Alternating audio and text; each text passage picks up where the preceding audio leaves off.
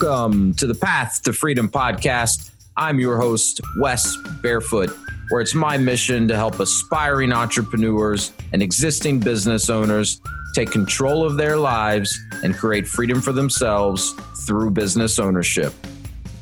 Each episode, I'll be exploring the strategies and tactics of other successful entrepreneurs that have created freedom in their own lives while sharing what I'm learning along my own path to freedom.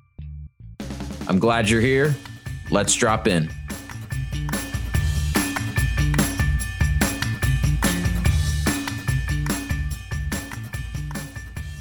What's up, and welcome to your path to freedom. Thank you for dropping into another episode. This is episode 117. My guest is Troy Rainsberg. Troy's the CEO of Garage Kings. Uh, you guys know I love home service businesses, what I lovingly refer to as the dirty, unsexy service businesses. And Garage Kings is a great example of just one of these businesses. So, Garage Kings is a growing franchise organization specializing in garage floor coatings, but they're also expanding their service lines to include really anything and everything someone could want to do to update their garage. So think cabinets, storage, organization, plus the flooring option. So, uh, great business in that regard. Um, Troy and I talk about, you know, some of the unique components of the business model and why some people find the model attractive. But what I was most interested in with this conversation was just, you know, hearing from Troy and his background. He's a very successful entrepreneur, but Garage Kings was really his first foray into franchising. So Troy shared that, you know, he and some business partners built a very large HVAC company, but it wasn't a franchise.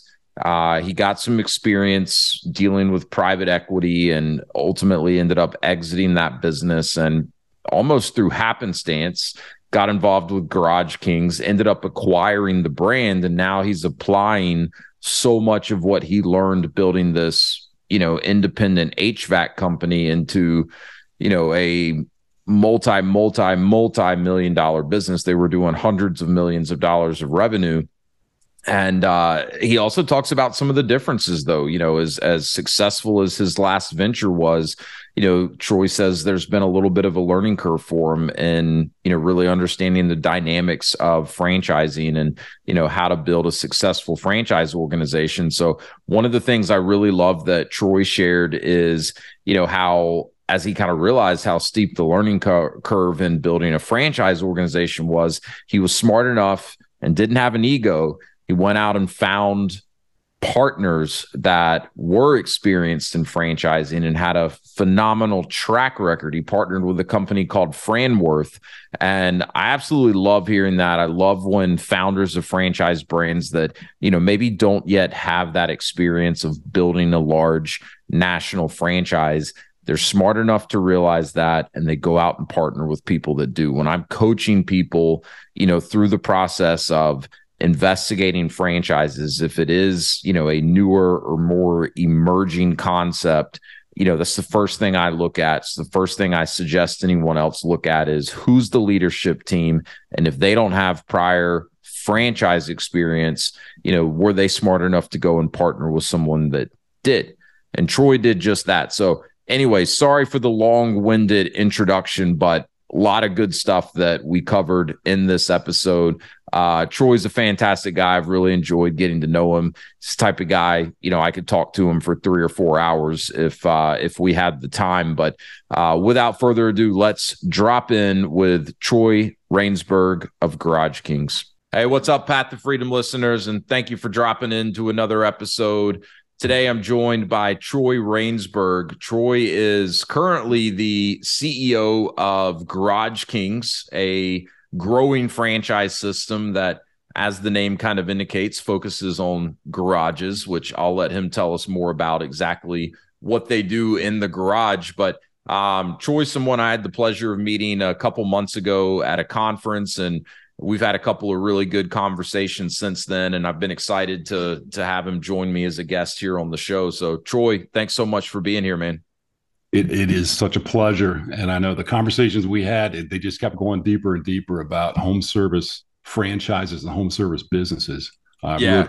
Really we've we've kind of nerded out on on home service businesses and and franchises a little bit so figured might as well record it and uh and share it with others that that might be interested so um give us kind of like the the real high level overview of garage kings um, but I also want to make sure after that we back up a little bit and you have a chance to tell some of your story pre Garage Kings because that's a fascinating story as well. And I think we'll really give the audience some good context in terms of your experience, your leadership abilities, and and kind of what you bring to the table, you know, as an executive with Garage Kings. I appreciate I appreciate that a lot. Yeah, Garage Kings started as a residential flooring coating company. Mm-hmm. Um, the the brand itself uh, just focused solely on the floors, and I bought the brand a little over two years ago with the intention, really, of owning the garage. Mm-hmm. Um, it's it's kind of funny how I even got into the garage business.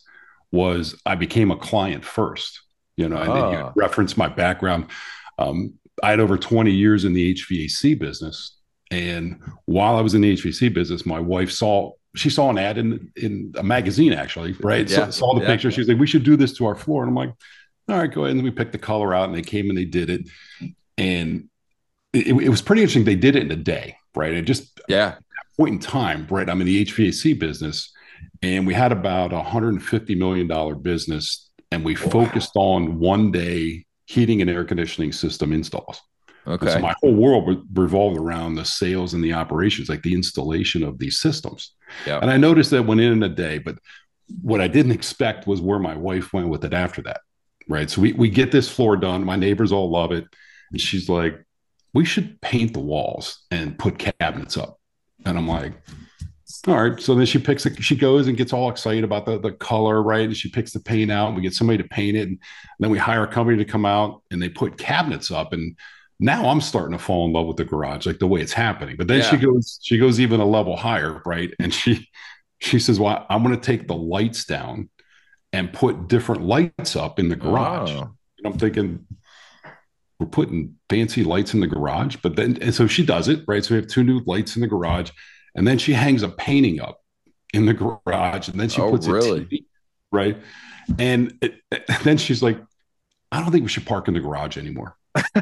And I was like, like "It's too nice to park the car." Literally, in. and but I, I tell you what got me, and it's it's kind of funny. Like literally every time I went in that garage, it just gave me a little smile. Like yeah. it became one of my favorite rooms in the house, and I, so so it kind of landed on my radar. And then it was probably two or two and a half months later, I'm at a, I'm at a dinner with Home Advisor. Right, we were doing a lot yeah. of marketing with Home Advisor. We had uh, four or five locations at the time, so we were doing a lot of business with them. And the guy, he started to talk about his his sons and how they were in the garage business. And I just had my floor floor done. I was in the process to get the cabinets and different things done. And I'm like, tell me about that. And he tells me about Garage Kings. And here he had his sons in the business. He goes, they ah. And he said the part they loved the best was how excited people were after they got the work done. Yeah. Here I am, I'm in it, right? I'm right in the middle of that process. And I could kind of relate to what he's talking about. And so what I did is I came home and I researched Garage Kings uh-huh. and learned more about the brand. Saw that they were only doing, doing the floors, but I was like, you know, my brother, who's in Albany, New York, I'm like, he would be good at this. Mm. And I, I sent him an email, linked him to the website, and said, What would you think about opening up one of these locations? And he looked at it and he called me up within like an hour. And he's like, Do you think that would be good? So I tell him at, this point, he doesn't even know I'm doing it in my own garage. Sure. And I get to tell him about it. And he does a little research. But then now at the time, he's working in the, um, he's like a, like a general contractor, but more, more like for an industrial company. He was more like a supervisor, like on site of big projects, right? Okay. Yeah. travel a little bit. And I knew it was bothering him. At one point, he made a comment to me. He he said, I feel like I rent myself out mm-hmm. because I'm doing all this work and I'm overseeing yeah. these projects, but I'm somebody else is the owner. Mm-hmm. Right. And I, I, don't, I don't know why there was something when I saw that, that model, because I thought he'd be good at the sales part. I thought he would understand the installation part. Right. Yeah. And within like 90 days, we kind of sold his wife on the whole concept. He left his job did a home show, like went into business, and it, w- within 60 days. Now, now keep in mind, I'm back at my in my HVAC business because I'm in Philadelphia. He's in Albany, New York. Okay. And he gets started really quick. And in my world, right, one day installs of heater and air conditioners, and it's all about sales appointments, mm-hmm. selling jobs, and then installing them. You yep. get paid, and you go to the next one. Like that. Yep. That was my whole world. So I'm, I'm modeling him out the exact same way. Yeah. And so everything was about the marketing, getting people signed up to get estimates. We sell jobs. We get it. We get it scheduled, install it, get paid, and do it again. We ends up getting like a four or five week backlog within like a month. There you go. Said, go get another truck. Go get another. Yeah. Let's get another crew hired, and then we're going to expand. Was that's happening? He, the owners of of Garage Kings, right? The actual founders, they call me and they're like, "What are you guys doing down there?" And I'm like, well, you guys are breaking records. What's on? He's like, you're the biggest location we've gotten. You've only been in business like 90 days. He's like, what what are you doing? And so one one conversation led to another, and I and I just kind of walked him through what like just the way my mind thought about that. Yeah. And and next thing you know, my brother's at three crews, right? And so now now the wheels really starting to turn. Now, at this point, I'm still in the HVAC business. Yeah. Right. I, have I've not made any kind of transition, and it, it would have what, been what year is this? What kind of time frame or this would have right been? Now? I learned about Garage king in 17. Okay. And, and then my brother opened at the beginning of 18. Okay. So he started up in up, up in New York at the beginning of 18. Um, by the time COVID hit, right, that's when I, I'd started having conversations with the founders in 19. And at that point, so back in 17, we were about 150 million at the HVAC business at five locations and and I didn't realize like literally at that time because remember this is not a franchise this is right. just a contracting company yeah and what I what I learned is how hard it is to take a system at one location and you open another location to duplicate it right because everything gets further from center and yeah. and it's more difficult and then you open a third location and it gets even more difficult right so it's all about how strong that system is and it was expensive trying to figure out that system because every mistake you make costs you a lot of money. I bet. Uh, the, yeah. the, people thinking about going into franchise, the beauty of it is the system's already proven, yeah. right? And which that is really what Garage Kings needs to have, right? Is to make sure we've got that system. So while this is happening, so we sold 75% of the business at the end of 17, or actually the beginning of 17. So 75% of the business. Well, then a private equity group was who bought the 75%. So they came in and I watched them. Well, I shouldn't say watch, but I was involved in it. But it went from 150 million to 350 million in 28 months. Now, and and the thing, like you talk about learning lessons and learning how to grow, and and like what I learned was that they understood how to grow a business without it being painful. Mm. They knew about capacity planning. Mm. They thought longer term, right? They knew that the payoff was going to be in 12, 18, 24 months out if we made these investments right here, whether it was software, whether it was training platforms, which was another piece that we like we opened up training schools in each location. Like we had full-time trainers with equipment that people could work on. And what we did is we could grow our own employees, right? Like yeah. I think we could bring somebody in, a, a high school kid that maybe went to, to a trade school, bring him in within four to six months, I've got a full fledged technician. Well, right? and I bet that solves so many problems with turnover because it's one of these businesses. I imagine that you know you got to be a little bit wary of people jumping ship for fifty cents more an hour or something like that. And, and um, yeah, yeah. So you were kind of grooming uh your kind of building employees, your yeah, and then right? they can can move up in the ranks that's brilliant. And, and, and it's interesting because you know the the private equity groups taught us also that you know showing the path. So people knew where the opportunities were and, and really opportunities come through growth. Like as a business grows there's more opportunities. Well as long as it's planned growth and you've got the capacity so that you're not taxing and stressing every person that's in the system as long yeah, as it's yeah. planned growth is fun. Like literally i remember having conversations about sh- like we're doubling our revenue and we're asking each other like shouldn't we feel busier? But it's because it was planned well right well yeah. you, you can learn a lot right? Like just paying attention to how they do that. And you know, one of the things that they did is they always focused on having the right people. You got to have the right people in the right seats. Um, I heard someone say a couple weeks ago, you know, have aces in their places. Ooh, and I like that. Like, it's just like we tell our, our franchisees, like you've got to have the right people in each position, whether it's the sales position, the installers, like whether it's a general manager, but you've got to have the right people. And it's like that for us as a franchisor. Yeah. We got the right people in the right place to provide the support and the resources. And that's business. Like that's that's one of the challenges of business. It's the hardest thing in any business, I believe. Yeah. Right. Finding and keeping good people and, and making sure they're in the right seats. But if you can get really good at that, to that's your it. point, you can grow, but growing doesn't necessarily mean that you're busier or you know putting in that much more time it's the definition of working smarter instead of harder right that's it yeah you know so so i've been able to bring so, so i'll go back to to the story so yeah, i watched that private equity group like orchestrate this massive growth and I, I, I knew that at the next what they, they call it the next turn, like the next time that the business sold, yeah. I was I was going to roll out at that yeah. point. That was at the end of of 2019, and like the whole time now, now it was funny also my brother is in business and then me being the smart guy I am i'm like well if i could do it with him i could probably do it with other people too right so right. i end up finding people in new jersey philadelphia pittsburgh and i end up kind of starting my own little franchise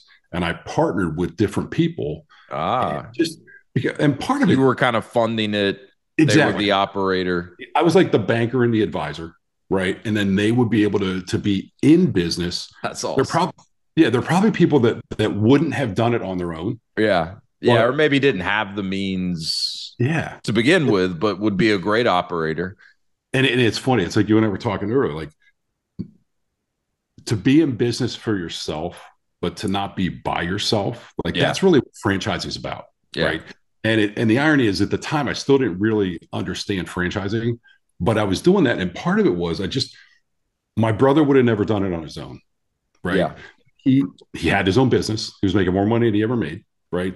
And he was on a path to, to create generational wealth.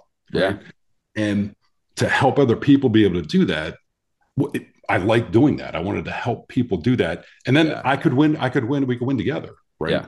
Yeah. It's and, mutually beneficial. And that's I, I like how you said you were kind of like your own franchise because that's right. that's why franchising works in the first place, right? Is it's mutually beneficial. That's right.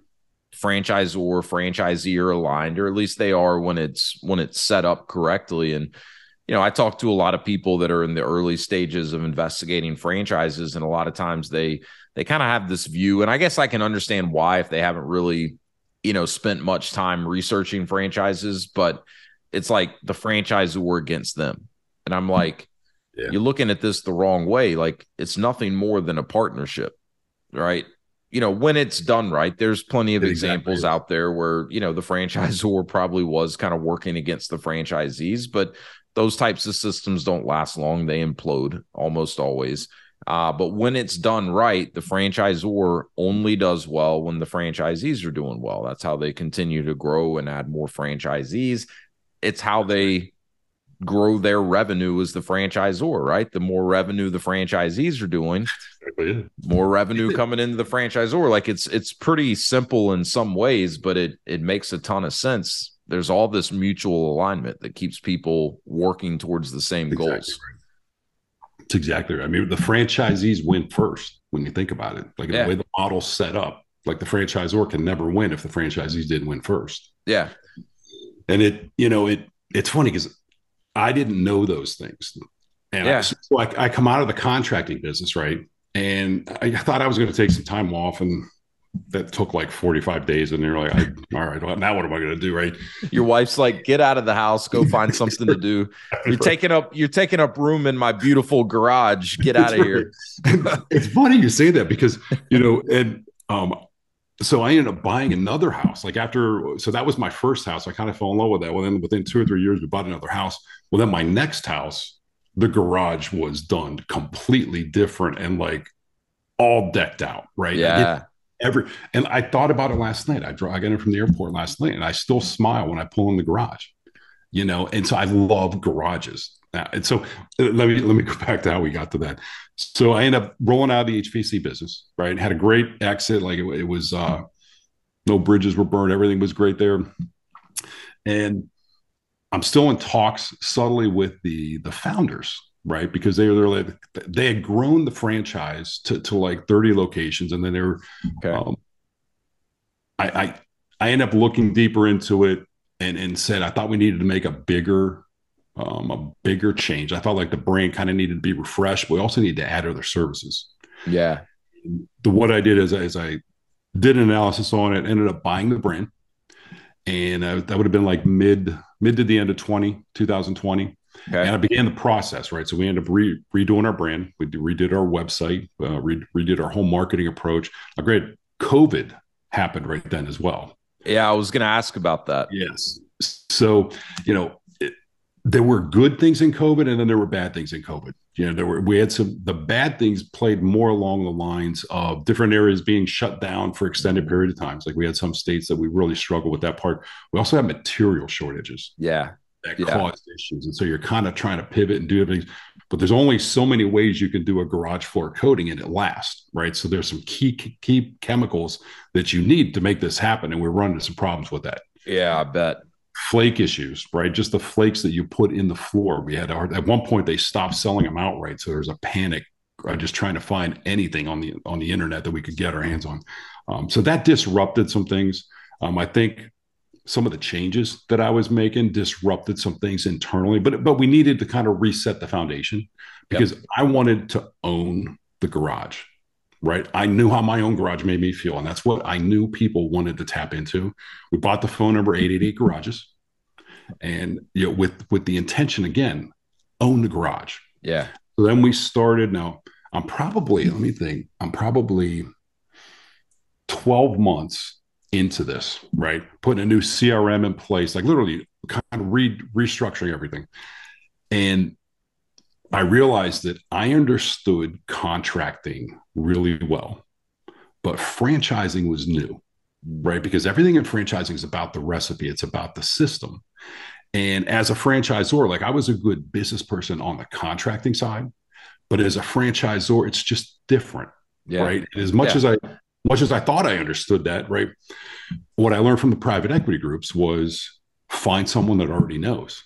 Like you got to have people that already know what needs to happen because and this is this is something i think any franchisee or someone looking to get into a franchise should think about right when someone is learning when you're going through the learning curve of learning how to either be a business person or learning how to do a certain trade or a specific uh, skill set it takes time mm-hmm. if you're looking to grow a business and you're looking to grow a business quickly you typically don't have time to learn as you go. Yeah. You got to find someone that already knows. Right. So here's what I did is, and, and it might have even taken, I don't even think it took 12 months. Now I think it was probably six months. I looked for a franchise consultant, like someone that could see the back of my head to make sure I was pointing in the right direction. And, and, and if I was off track, right, we all need someone. They could just see see from the back of my head, am I on point or not? And I found a company called Franworth. Yeah. Okay. Now what Franworth was, they were um, it's a it's a group of people that have worked at multiple brands but like the ceo john Rotche, um, he worked for tom monaghan directly at domino's pizza. He was like one of the first people at domino's pizza. He worked for tom stores himself like tom mentored him. And he he had been and actually their president now have been the ceo at honey baked hams Haagen Dazs, like they've got a lot of franchising background, and I hired them as a consultant just so I had access to them. I had a meeting a month so they could just give me advice. I would send them like financials and different information just to get feedback. And we just developed a really good relationship. Right. And then I I saw the track record they had with other yeah. brands that they were working on, that they were growing. And I would I actually I ended up going to John Rotche uh, within probably 14, 16 months after I bought it. And I said, Can you get in the boat with me? right. Like yeah. I my, my thought was if you could take what I knew about the contracting, right, and the operational piece of, of the business itself, and then take what he knew about the franchising piece and how do you really grow a brand? Because my biggest fear is a franchisor, it's just like you're saying, a franchisor that doesn't have the right sound system and mm-hmm. people buy into it, you're misleading everybody. Yeah. And I want to make sure what I've got is built. And what I was learning was everything I didn't know when I would make a mistake, it was costing me a lot of money. Yeah. Right. And I'm like, I want to stop making mistakes. So if you think about a, like a candidate looking to buy into a franchise, they're essentially paying for the experience so they don't have to go through that painful part. Yeah. Even if, yeah, because I mean, it, in most cases, the, you know mistakes that a franchisor makes, it's not like they're intentionally misleading Completely. their franchisees, right? It's right. not like you know coming out of a, a bad place necessarily, but it happens. And I love that you brought up this piece of it. And and for the audience listening, Franworth has a stellar reputation and track record within franchising. We'll drop a link to Franworth's website in the show notes so people can go check it out. They work with some amazing brands. Um, and again, phenomenal track record. But I love that you brought this up because this is something I talk to candidates that I work with about all the time, right? Because, you know, there's a lot of people that at surface level look at an emerging brand, right? Less than 100 locations as inherently riskier than you know a brand that's been around for a lot longer and has hundreds and hundreds of franchisees and more data to look at and all of that but territory is very tough to find with those mature brands right your growth opportunity in the future may be very limited again because of territory. There's a number of reasons why more emerging brands can be appealing to some people right? So what I tell people is look, one of the first things I look at with any emerging brand that I get introduced to, who's the founder, what's their background? Do they have a background in franchising? And if not, were they smart enough to go and partner with someone that does? Mm. Right. And when you have that, you almost get like the best of three worlds, right? You get you know, a founder that's got good experience and usually good industry experience, right? So you've kind of got the industry expert. If you've got someone like a Franworth involved that's got the franchise experience, and then you get the ability to probably look at more prime territories, get into something a little more ground floor that's going to give you the potential to to build something bigger long term if that's what you want to do. Like that's the trifecta right there. Right. Whereas, like, there's plenty of brands that, you know, the founder started franchising it, didn't really know anything about franchising. And, you know, now it's a successful, mature franchise system today, but probably a lot more peaks and valleys on that ride, you know? Um, so, I just I, I love that you shared that piece of the story and and I think it's a testament, you know, to you being willing to look, most people build a 300 some million dollar HVAC company big enough to get on the radar of private equity. Like they're probably going to be walking around thinking they got shit figured out and no one can tell them anything, right? Like most people are going to have an ego that comes with that, that, you know, they, they probably wouldn't have been so willing to, you know, look in the mirror a little bit and say, Hey, I know a lot of things. I do a lot of things well, and I think I can apply a lot of that here. But this franchising thing's a bit different than where I've come from. So let me go see who's out there that's already kind of done this piece of it and and learn from them. Yeah, it, it's interesting you say that because I hadn't really thought about this. So there were three of us in the HVAC business, and we've all kind of gone into different different areas since uh, since our transactions but all of us have partnered up with other people in other facets.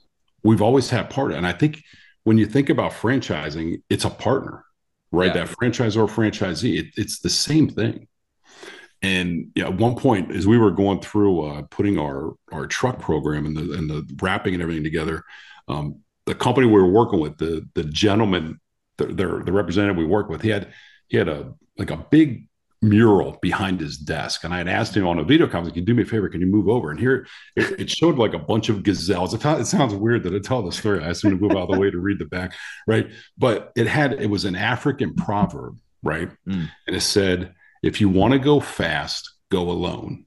If you want to go far, go together. Mm. And like that resonated with me. And it literally was it was just as John Rachi and I were starting to have conversations about partnering up. And I'm like, and I go back and I think about the private equity, right? And just the way things happen. And you see these private equity groups come in because they've got the knowledge and they've got capital, right? Yep.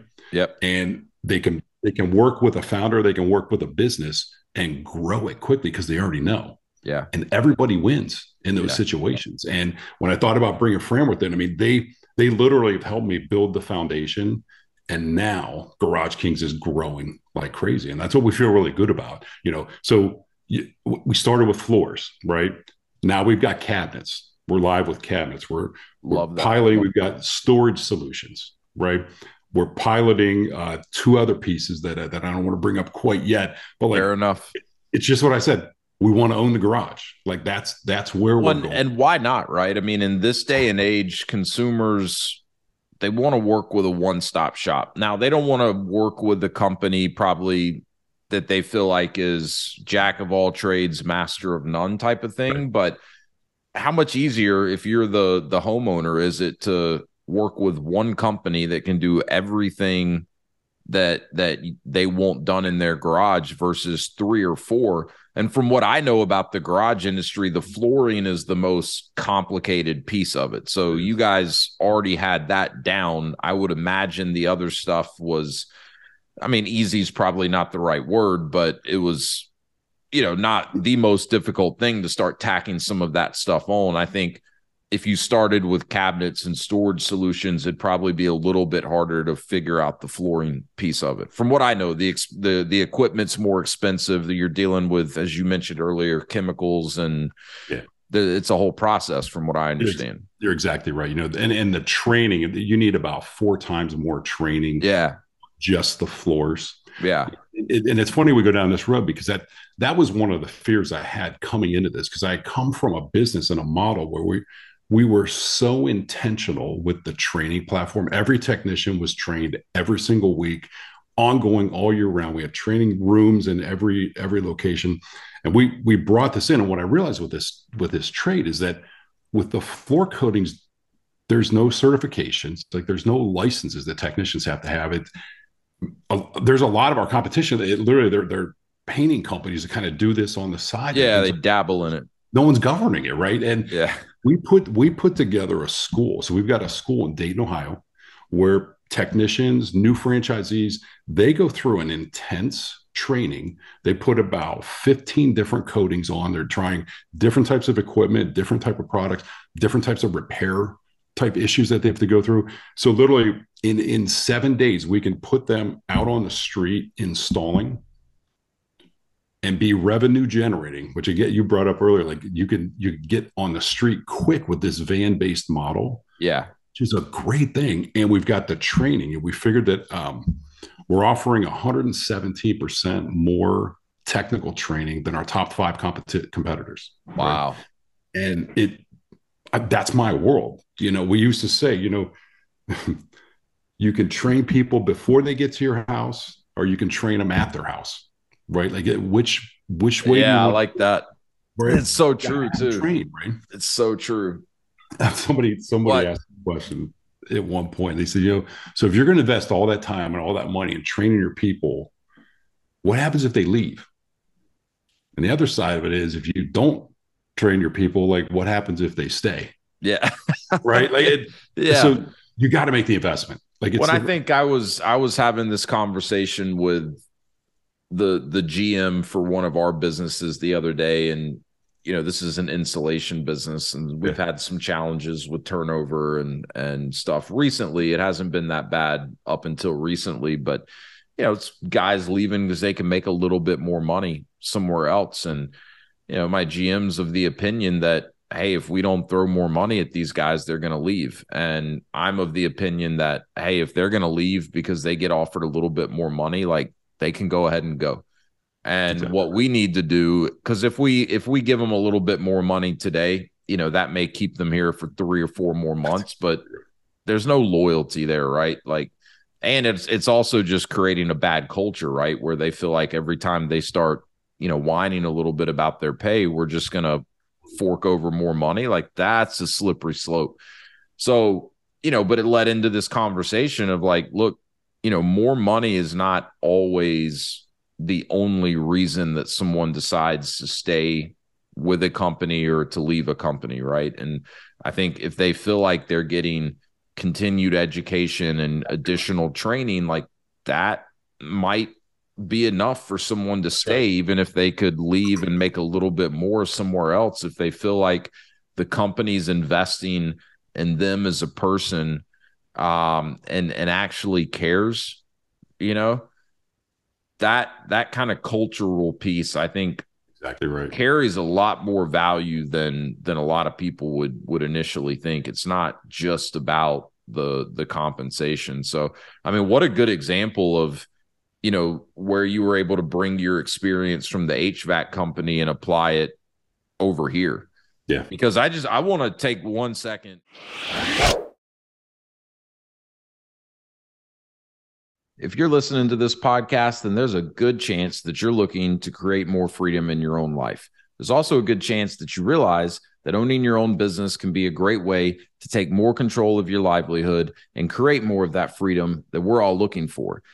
Also, if you've been listening to the show for a while, you realize that I specialize in franchise ownership. In addition to owning franchise businesses myself, I have a franchise consulting firm, Path to Freedom where I help people navigate what is typically an overwhelming process of understanding franchising, identifying specific franchise companies that could be a fit, and then conducting the due diligence in a thorough and efficient manner with those franchise brands.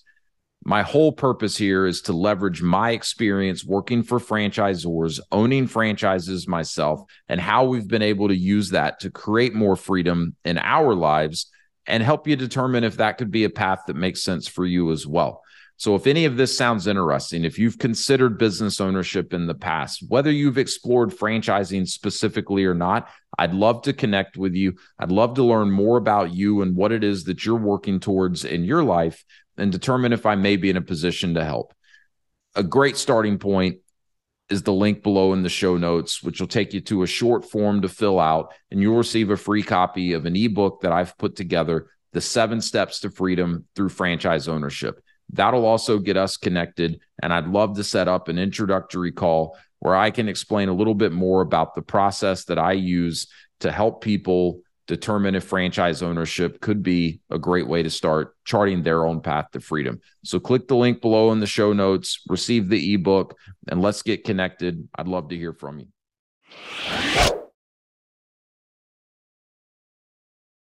And just make sure the audience understands because it sounds like your HVAC company was really just regional. Is that accurate? You said so five or six locations. It, it, started. It started. We literally had four locations in. We we have one in in Pennsylvania, right down near Philadelphia, and then we yeah. went across the bridge into New Jersey. We have yeah. one in Delaware. It really started in Delaware, and then we bought one in Baltimore, Maryland. So they were all in a region right yeah. there. So not a not a national company. Exactly, exactly. And then we expanded and, and bought one up in Connecticut. Okay. So yeah. Five locations. That that was a stretch for us because we had to take a plane to get there, right? Yeah. So a bit of a different, uh, different model, but the owner stayed, right? And we bought 75% of his business and he stayed and he's still with them today. And just even through a couple different transactions. But what we, what we learned is, so we had started in Baltimore from scratch and grew it. And it was, it was hard. Like it was painful because it, it was a different actual market MSA. It was a different market. So we had no name recognition down mm. there, right? Versus the other one. And then when we bought and we kind of greenfielded that one, and it took us a while. It took years to get that one up and running. We bought the one in Connecticut, 75% and. We could overlay the operations quickly and it made an impact right away. And we learned it was better to buy someone and then fix it. Yeah. And then that's kind of how we sold it to the private equity group. So then we went from five locations when they bought us.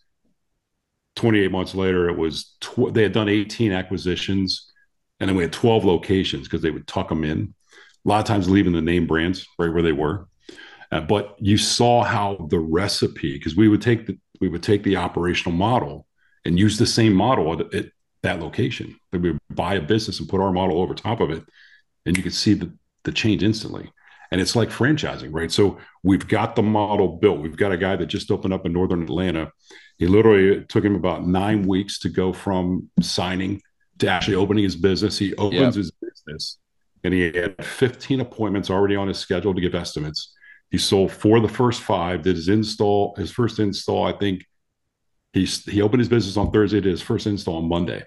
And now he's in business, right? Like now he's in business and he's, he's got business. he's got cash he's got cash coming through. So let's use that as a segue to to really kind of dissect the business model a little bit, you know, from a, a perspective yep. franchisee's eyes couple things that that I'll just say right off the bat that I love about this type of model. One, you just hit the nail on the head is cash flow.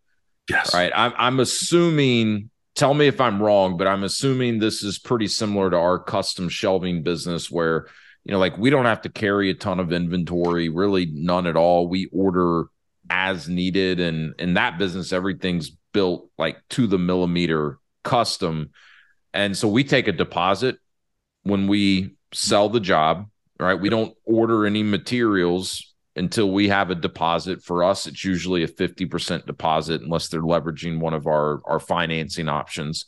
Um, and we get paid the day we do the work. So, from a cash flow standpoint, it's beautiful. And then I can compare that to my insulation business where we do a lot of work with home builders Mm. and they want to pay you 30 days, which in reality turns into 45, pushing 60 days. I've I've never heard Troy, I've never heard the the phrase checks in the mail so many times until we started working with home builders. Man, it's the most frustrating thing in the world, and that business doesn't cash flow for shit. So I really have an appreciation for a business with with really strong cash flow, and and it seems like Garage Kings uh, is is very similar in that regard. You're exactly right. You know, we want we want our new franchisees to they start with about six weeks worth of actual product inventory, right? With the intention of when you sell a job, we want to make sure you've got the product and you can install it as soon as you need to right? Yep. The homeowner wants that. Like that's ideally where we want you to be. And then we we have free shipping on anything over four thousand dollars when they order product. Right. We want them to order weekly to keep everything replenished. So there's never an issue with being able to do an install. You know, the the install truck is where my HVAC background comes in. The install truck's the asset, right? You've got to be, you've got to have the truck at an install. And our target is to do one day installs. Some of them are two, depending. We offer three different floor types depending on which one the homeowner buys. It's either a one day install or two day install for the coatings. Some, some take a long a longer to dry, right, or to set. They, they do actually. We've, we've got a. You can do a three layer floor, a four layer floor, a six layer floor. The uh-huh. six layer floor takes two days. Right? Yeah, you know that going in, it's probably the best one you could put in on the market. Right, your cabinets are either going to be a half day install, full day install, or a day and a half, depending on what package they buy. And so it's a pretty simple model on that part. We don't stock the cabinets. Those are with those are to you within five days. And okay. those installs, you want to have the cabinet install done after the floor, right? You can't do that part before the floor. Makes sense. Yeah. So and so it's a pretty simple, it's a, it's a pretty simple model, right? But the cash flow piece is exactly what you said. You can take a deposit up front. So now, now you've got money in the bank. Yep. You've already got your product. That, that's part of, of the upfront, your item seven that you're picking up at the beginning, right? You've already got your product, you're ready to install, and you get a check at the end. Yep. Right. It's, it's beautiful. And tomorrow, beautiful. do the same thing. well, and and like you mm-hmm. mentioned earlier with that that example of your North Atlanta franchisee, like this is the type of business that you can realistically get up and running very quickly Completely. you know from the time you decide to become a franchisee and make that official whereas so many other franchises if there's you know a storefront involved you're talking probably minimum 9 months a lot of times 12 um you know just to get to that point where your doors are open and you're you're generating some revenue. And a lot of people are fine with that. And there's plenty of great you know brick and mortar franchise concepts out there. But this is something that's worth noting you know the the speed to open. And the other thing you don't have to you know share an exact number. I'm sure you give some sort of an average in your fdd but i would imagine this is a pretty high average ticket business too which combine that with the speed to open and the cash flow like that's the recipe for a quick ramp up business and you shared some examples of you know how quickly your brother was able to right. to ramp his business up but i mean think about it if your average ticket's around say $5000 mm-hmm. which i would imagine you're in that kind of ballpark um shit you only need to sell like five or six jobs in your first month in business to have you know 30,000 plus in revenue.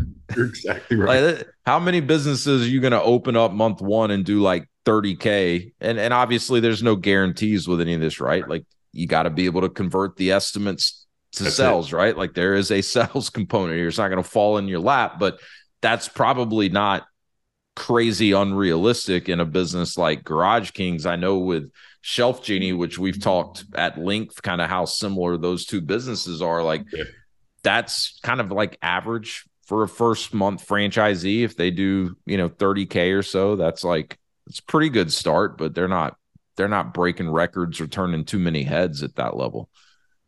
You're spot on with the numbers. You're spot on. And we're seeing that that's gone up even more since the cabinets. Oh, I bet. Yeah. Right? Yeah.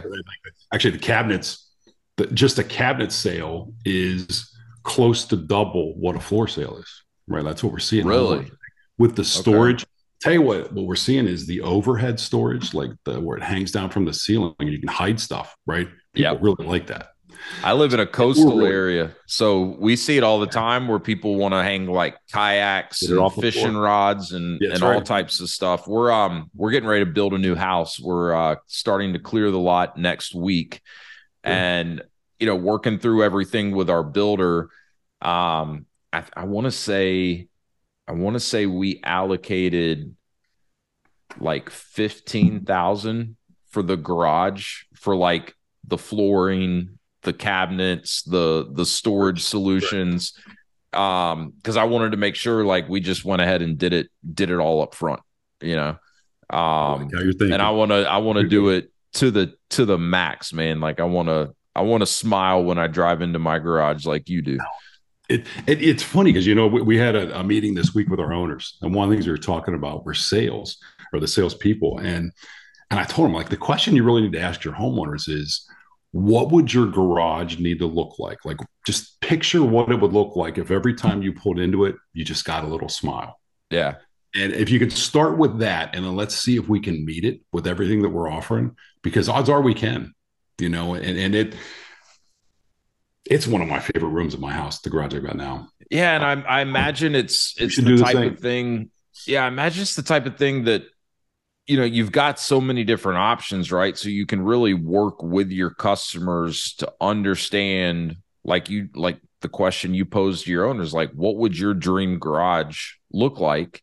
And then you can design that for them, right? And so that's a more consultative approach to sales than a lot of type of sales, right? And I would imagine too, this will kind of tie into dissecting the business model a little bit. But you know, you guys are leveraging good outbound marketing and advertising and things like home shows as well. That's generating a lot of inbound leads. I know you guys have a call center that's really there to take those leads Correct. and convert them to estimates on the franchisees' calendars, which is in this type of business, guys. If you're listening, don't even mess with it if there's not a call center. I promise that's nothing but headaches if you have to try to deal with it yourself. Like I'm so glad we don't have to worry about that in in our businesses, especially if it is really, you know, leveraging smart outbound marketing. You know, you're going to have probably a, a significant volume of inbound leads, which is what you want, but that's a lot, you know, if if you as the owner are uh, tied to your phone all day trying to to take those calls. Um, so you know your sales appointments are warm, right? These are people right. that you know they saw an ad or whatever, but they proactively reached out to you, invited you into their home. That's right. Like you, what what more of a warm sales you know environment are you going to find than that? And it's something that's fun. It's something that people get excited about, right? Like I imagine that's a big difference from your HVAC days, right? Where people are pissed if they have to call that's the exactly HVAC right. company. They're like, God damn it, the the the AC went out again. Whereas like this is something fun. They, you know, maybe they've been talking about it or thinking about it for a while.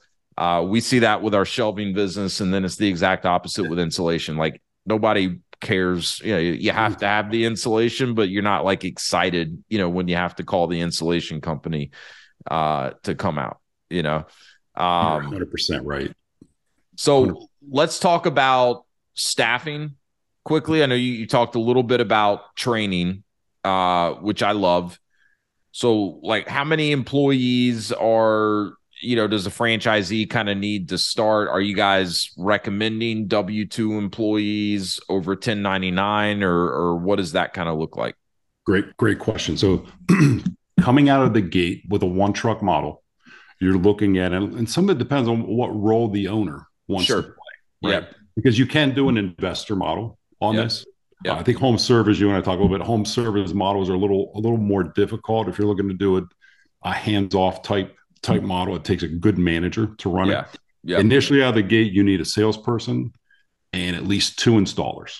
Okay. Right? So really you can do three. And if the owner plays one of those roles, that's where your cash flow and profits are going to come the quickest. Right. Yeah. Absolutely. If you're an investor, right? If you're an investor and you're hiring those people, it's still an option. You can still get that that ball rolling, right? As you grow, and this is one of the great things about this is that depending on how big someone wants to make their business, their input more with the marketing and how much they're willing to put in quickly, right? You can grow really fast. Like we've had locations, I don't know what to say is we've had locations hit almost a million dollars year one. Right? Yeah they were intentional up front with their marketing spend to drive the business. That's but then the it's fuel. execution, right? It's it, literally because you got to get it off the ground, yeah. right? And then it's about execution. And once you get that wheel turning, you know, this is and it, it's funny you say like how this is a fun thing to sell. It's a fun installation to deliver because people love it, right? Yeah. And what happens is that sells, right? So before and after pictures sell. Like the the visual side of this, my mother-in-law's water heater broke, right? I'm not going to talk to a lot of people about the new water heater we're putting. Like, yo, you got to come check out the new water heater I got put in. Like, no. Well, and if it does, it comes up as a negative. You're like, guess what I had to deal with last week? Can water heater went out, you know? It's exactly right. And yeah. This is fun. Like people love showing off. Oh, yeah. That garage looks like. Well, then that sells. At, literally, um, our top three locations all three averaged 25% of the of the jobs they sold were referrals. I believe it. From someone else referring them. Right? I bet I bet your installers, you know, across the system, I I would guess like almost one out of every four jobs, the customers bringing someone over to look at it before yes. they're even done and and out of the garage. I talked to an owner in Philadelphia this week, and he said he sold two jobs er, during the same install with people just coming up to see what the neighbor was doing. Yeah. And then we went over and saw them afterwards and sold their yeah. We had that with our ShelfGenie business at least once last week. And I want to say, say even a second time because just people are pumped about it. They're like, yo, come check this out. And then like if your salesperson's on top of it, right? And they're interested, like, well, I can come over and look right now. You yeah. know, it's like exactly. capitalize on that. Um, so yeah, it's a fun business for sure let's talk a little bit more about the the role of the owner, right? Because yep. this is something that you and I talked about. Um, you know, kind of before we started recording. Look, any of these businesses can be started as an ex- investor model, executive model. I think a lot of it depends on the owner and their skill set, right? How good are they at at you know managing people and building teams and setting the right tone um what are you guys really looking for in your franchisees? Like what's what's the ideal franchisee for you? I'm assuming you don't care so much if they have like garage experience or home improvement experience right? It's it, here's here's the paths that we see. We see um operators meaning um, technically oriented or mechanically inclined individuals, male, female, e- either way, that want to work really in the field. Okay. So if they want to be an installer, they can be in that first crew. They could be when you when you go to your second truck and you have two crews, you hire a fifth person. We see some of them be that fifth person that either helps on the bigger installs or fills in if somebody calls out sick. Yeah, floater kind of plug it right. Yeah, and then what they do is they hire a salesperson. Right. So you've got a full time salesperson, whether you're running one truck or two trucks. When you go to a third truck, it changes a little bit. Uh, we've got owners, uh, I've got three or four owners right now that are running more than three trucks. And at that point, they're really in a management role where they've got like an install supervisor and then they've got multiple salespeople and then everybody's reporting to them. Or they have a GM, right? So we've got actually we've got one gentleman that's got locations on both sides of the country with a GM at each location, and then he just oversees and the GMs report to him. So depending again where where the owner wants to get to, and we can help with the guidance, right, of what that looks like. Uh, they can play multiple different roles, but as it grows, if that's what they want, uh, some of our happiest franchisees love being that operator, being in the truck sure. and doing the installs. And they got a salesperson, sure, right? Yeah. So it's kind of where you want to, like, what you want to get.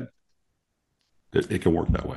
Yeah, love that. Um, tell me, tell me one of your favorite stories. This kind of, you know, put you on the spot a little bit, but what's one of your favorite stories about one of your franchisees to date? It could be just like a funny story or like a really cool accomplishment. You've already shared a couple of good stories, but I think these types of stories resonate with yeah. people listening. So actually, whatever comes to mind right right off the bat.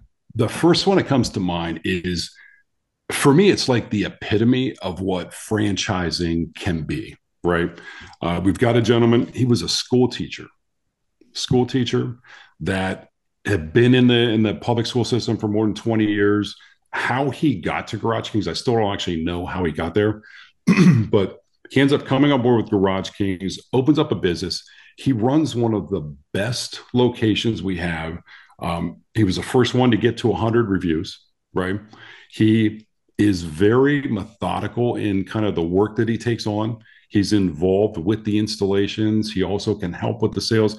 But like he knows he knows where he's good, like kind of what his his unique abilities are. But he makes more money than he's ever made. He's running his own business. He loves what he delivers. Yeah. And he's like he's like the epitome of the perfect franchisee and he stays in his lane. Yeah.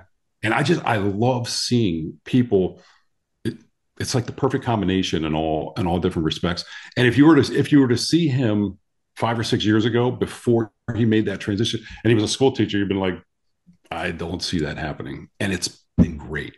Yeah, I love those kinds of stories. That's a great story because I think you know for the franchisor, right? It's your job to you know kind of be the gatekeeper of who you're awarding franchises to, right? I mean the the really good brands out there aren't just selling to anyone that may be yeah. willing to write them a check, right? There's a yeah. process, and that process is two sided, right? It's about the candidate getting the information they need, but it's also about you guys as the franchisor getting to know them and you know so i think that's a good good lesson for for franchisors right don't judge a book by its cover and and don't necessarily say, oh, well, you know, this guy's background has nothing to do with Doesn't this match. business. Like how how could that translate? Um and and good testament to franchising when it's done right too. If you follow the system, um chances are you'll be successful. Doesn't mean it'll be, you know, completely smooth sailing to get there, but if you follow the system, you'll probably right. be successful. Doesn't mean it's going to be easy. No, right? no, work. no. But the risk is so much less when you follow the system because it's already proven. I'll give you. I, I was asked to be a guest on someone's podcast recently, and they were, you know, asking me kind of what are traits that you've seen of that separate really successful franchisees from, you know, franchisees that are average or maybe mm-hmm. underperforming, right? And and this is an analogy that I got from a mentor of mine uh, in franchising. He was the CEO of the first franchise brand that I went to work for. And when they had candidates come into Discovery Day, he would use this analogy, right? It is the because I, I, think that's a misconception, right? That that people think, oh, I'm buying a franchise, therefore, in 12 months, I should have a profitable business that kind of materializes in front of me, right?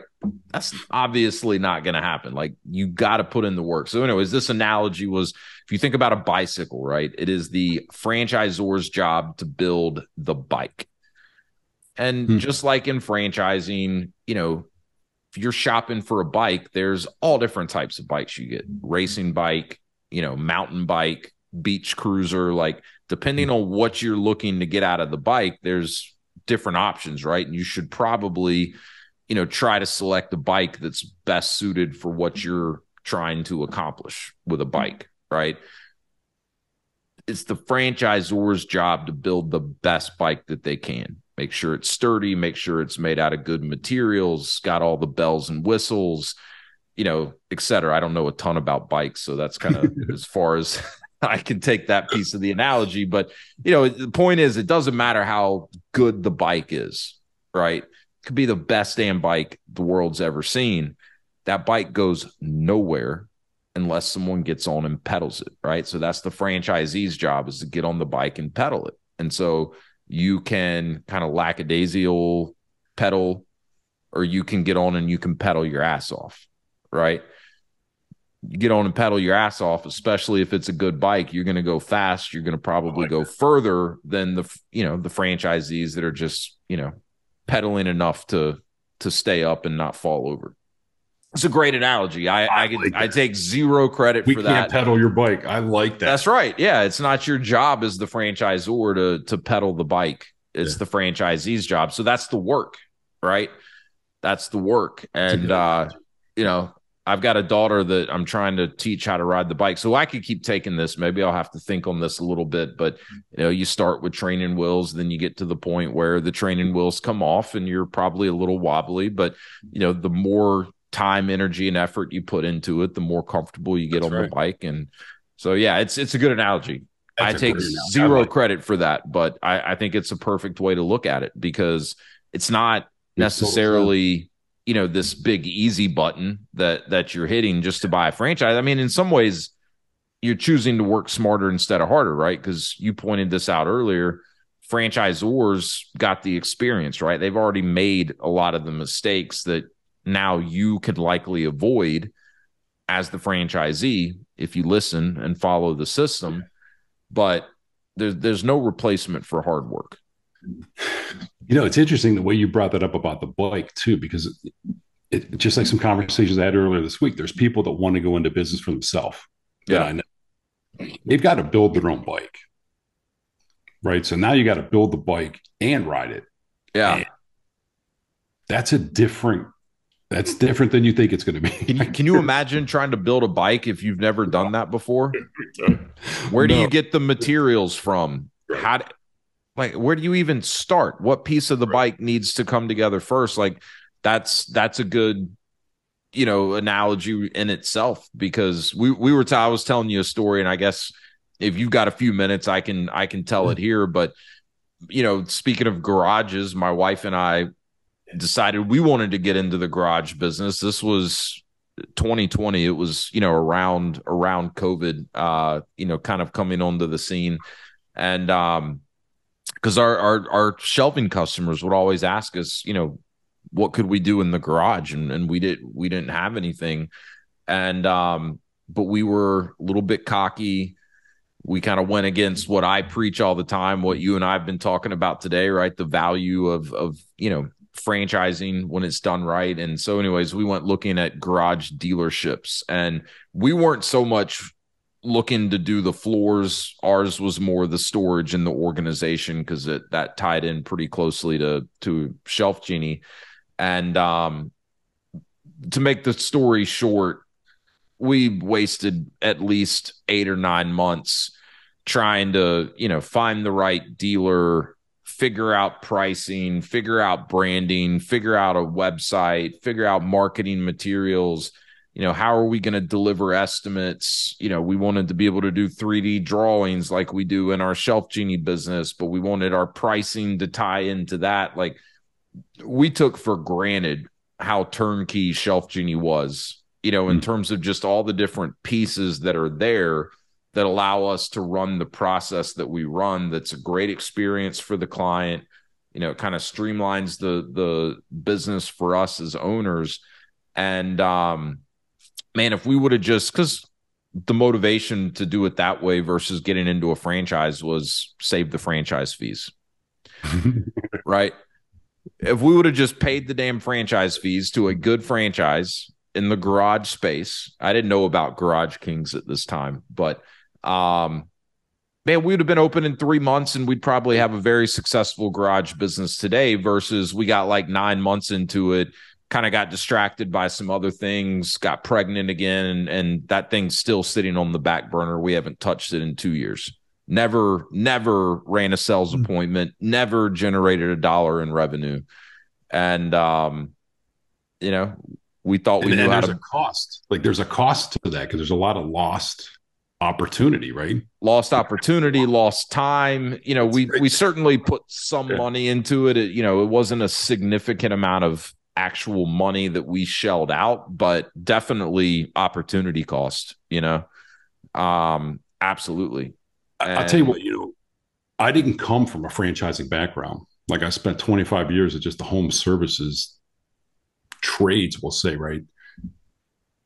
I am more of a franchising fan now than ever. And I, I, will attribute some of this back to you because some of the conversations you and I had at that conference two months ago made me start to look and then seeing all the different brands and how I guess um how much a franchising system reduces risk. Yeah. And because you're you're paying it one way or another. And odds are because you're trying to build the bike, right? And every time you put the parts on wrong, it's the part they don't tell you. Every time you put the parts on wrong, it costs you money. Right? That's right.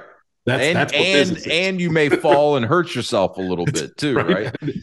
and and there's a cost to the time. I love what you said about the time too, right? Because if yeah, had you just pulled the trigger and got into a franchise, then it's profitable. Right oh, now. we'd be like three years into. Uh, I'm sure would be over. a seven figure business at this point. You know, then but, you'd be buying a different one, right? Yeah, you, yeah. So it was a great, great lesson for us, and and uh, you know, definitely a, a, little dose of humility. We thought we knew how to build the bike, and you know, look, I'm sure if we would have said, "Hey, let's make this priority number one. We could have figured it out, but yeah. why? Like, why go through, especially if you have other things going on, right? We had a couple of other businesses at the time. And, it, you know, it doesn't make sense to completely take your eye off the ball of those. You know, we got kids, we got a life. Like, why go through the pain of trying to figure out how to build your own bike when you can go buy a fantastic bike from someone else and then you get to get straight to the fun part which is pedaling it and and riding it you know? It's, funny because if, if you've got candidates that are thinking about doing something on their own like my advice would be do the do a franchise first and learn how the bike was built right? Yeah yeah learn how the bike was built and make some money while you're learning right. sell it and then go do one on your own like you're, you're not going to want to do that anyway but just do it that way because when people do it all the time people buy and sell franchises all the time. You talk about private equity, like private equity's been buying franchise brands for years now, but they're getting even more interested in buying out franchisees. You know, franchisees that have built a nice business in some cases are getting on private equity's radar. And you want to talk about life changing generational wealth, right. but exactly you know, right. it's one of the reasons I kind of spotlighted you know how impressive it is to me that that you and your partners built your HVAC business to the point where it got on private equity's radar. Yeah. You know, to my understanding, that's pretty difficult to do with a regional business. Uh, yeah. I mean, clearly you guys were very successful and and that's why, you know, you you ended up on a private equity firm's radar, but I guess the point I'm getting at is I think it's easier to do that with a franchise because private equity sees the value in the brand and you know the the larger system and and all of that. So, um, but yeah, it's fascinating, man. It's it's such a fascinating world of franchising, and you know, we were talking. You go to these conferences, you meet so many people, you get to see all these different businesses and brands, and um, there's so many ways that you can go about growing and and building your own empire uh whether that's through multiple brands through scaling with one brand you know through learning enough through franchising and using that as a platform to go build something entirely on your own. You know, there's there's just so many avenues and um, I love meeting people like you and nerding out on this type of stuff. So Troy, really appreciate you coming on the show and um, we'll drop a link to the Garage Kings website in the show notes um, so people can go check it out. Where can people connect with you if they want to hear more? Um, is LinkedIn a good place to find you, or where's where's it? Link, LinkedIn is LinkedIn is great. Uh, Troy.Rainsberg at GarageKings.com. They can email me. Boom. All right. We'll put it all in the show notes. But hey, man, love what you guys are doing with Garage Kings. Keep up the good work and uh, really appreciate you dropping in here on the Path to Freedom podcast. True pleasure. Thank you, Wes. got it.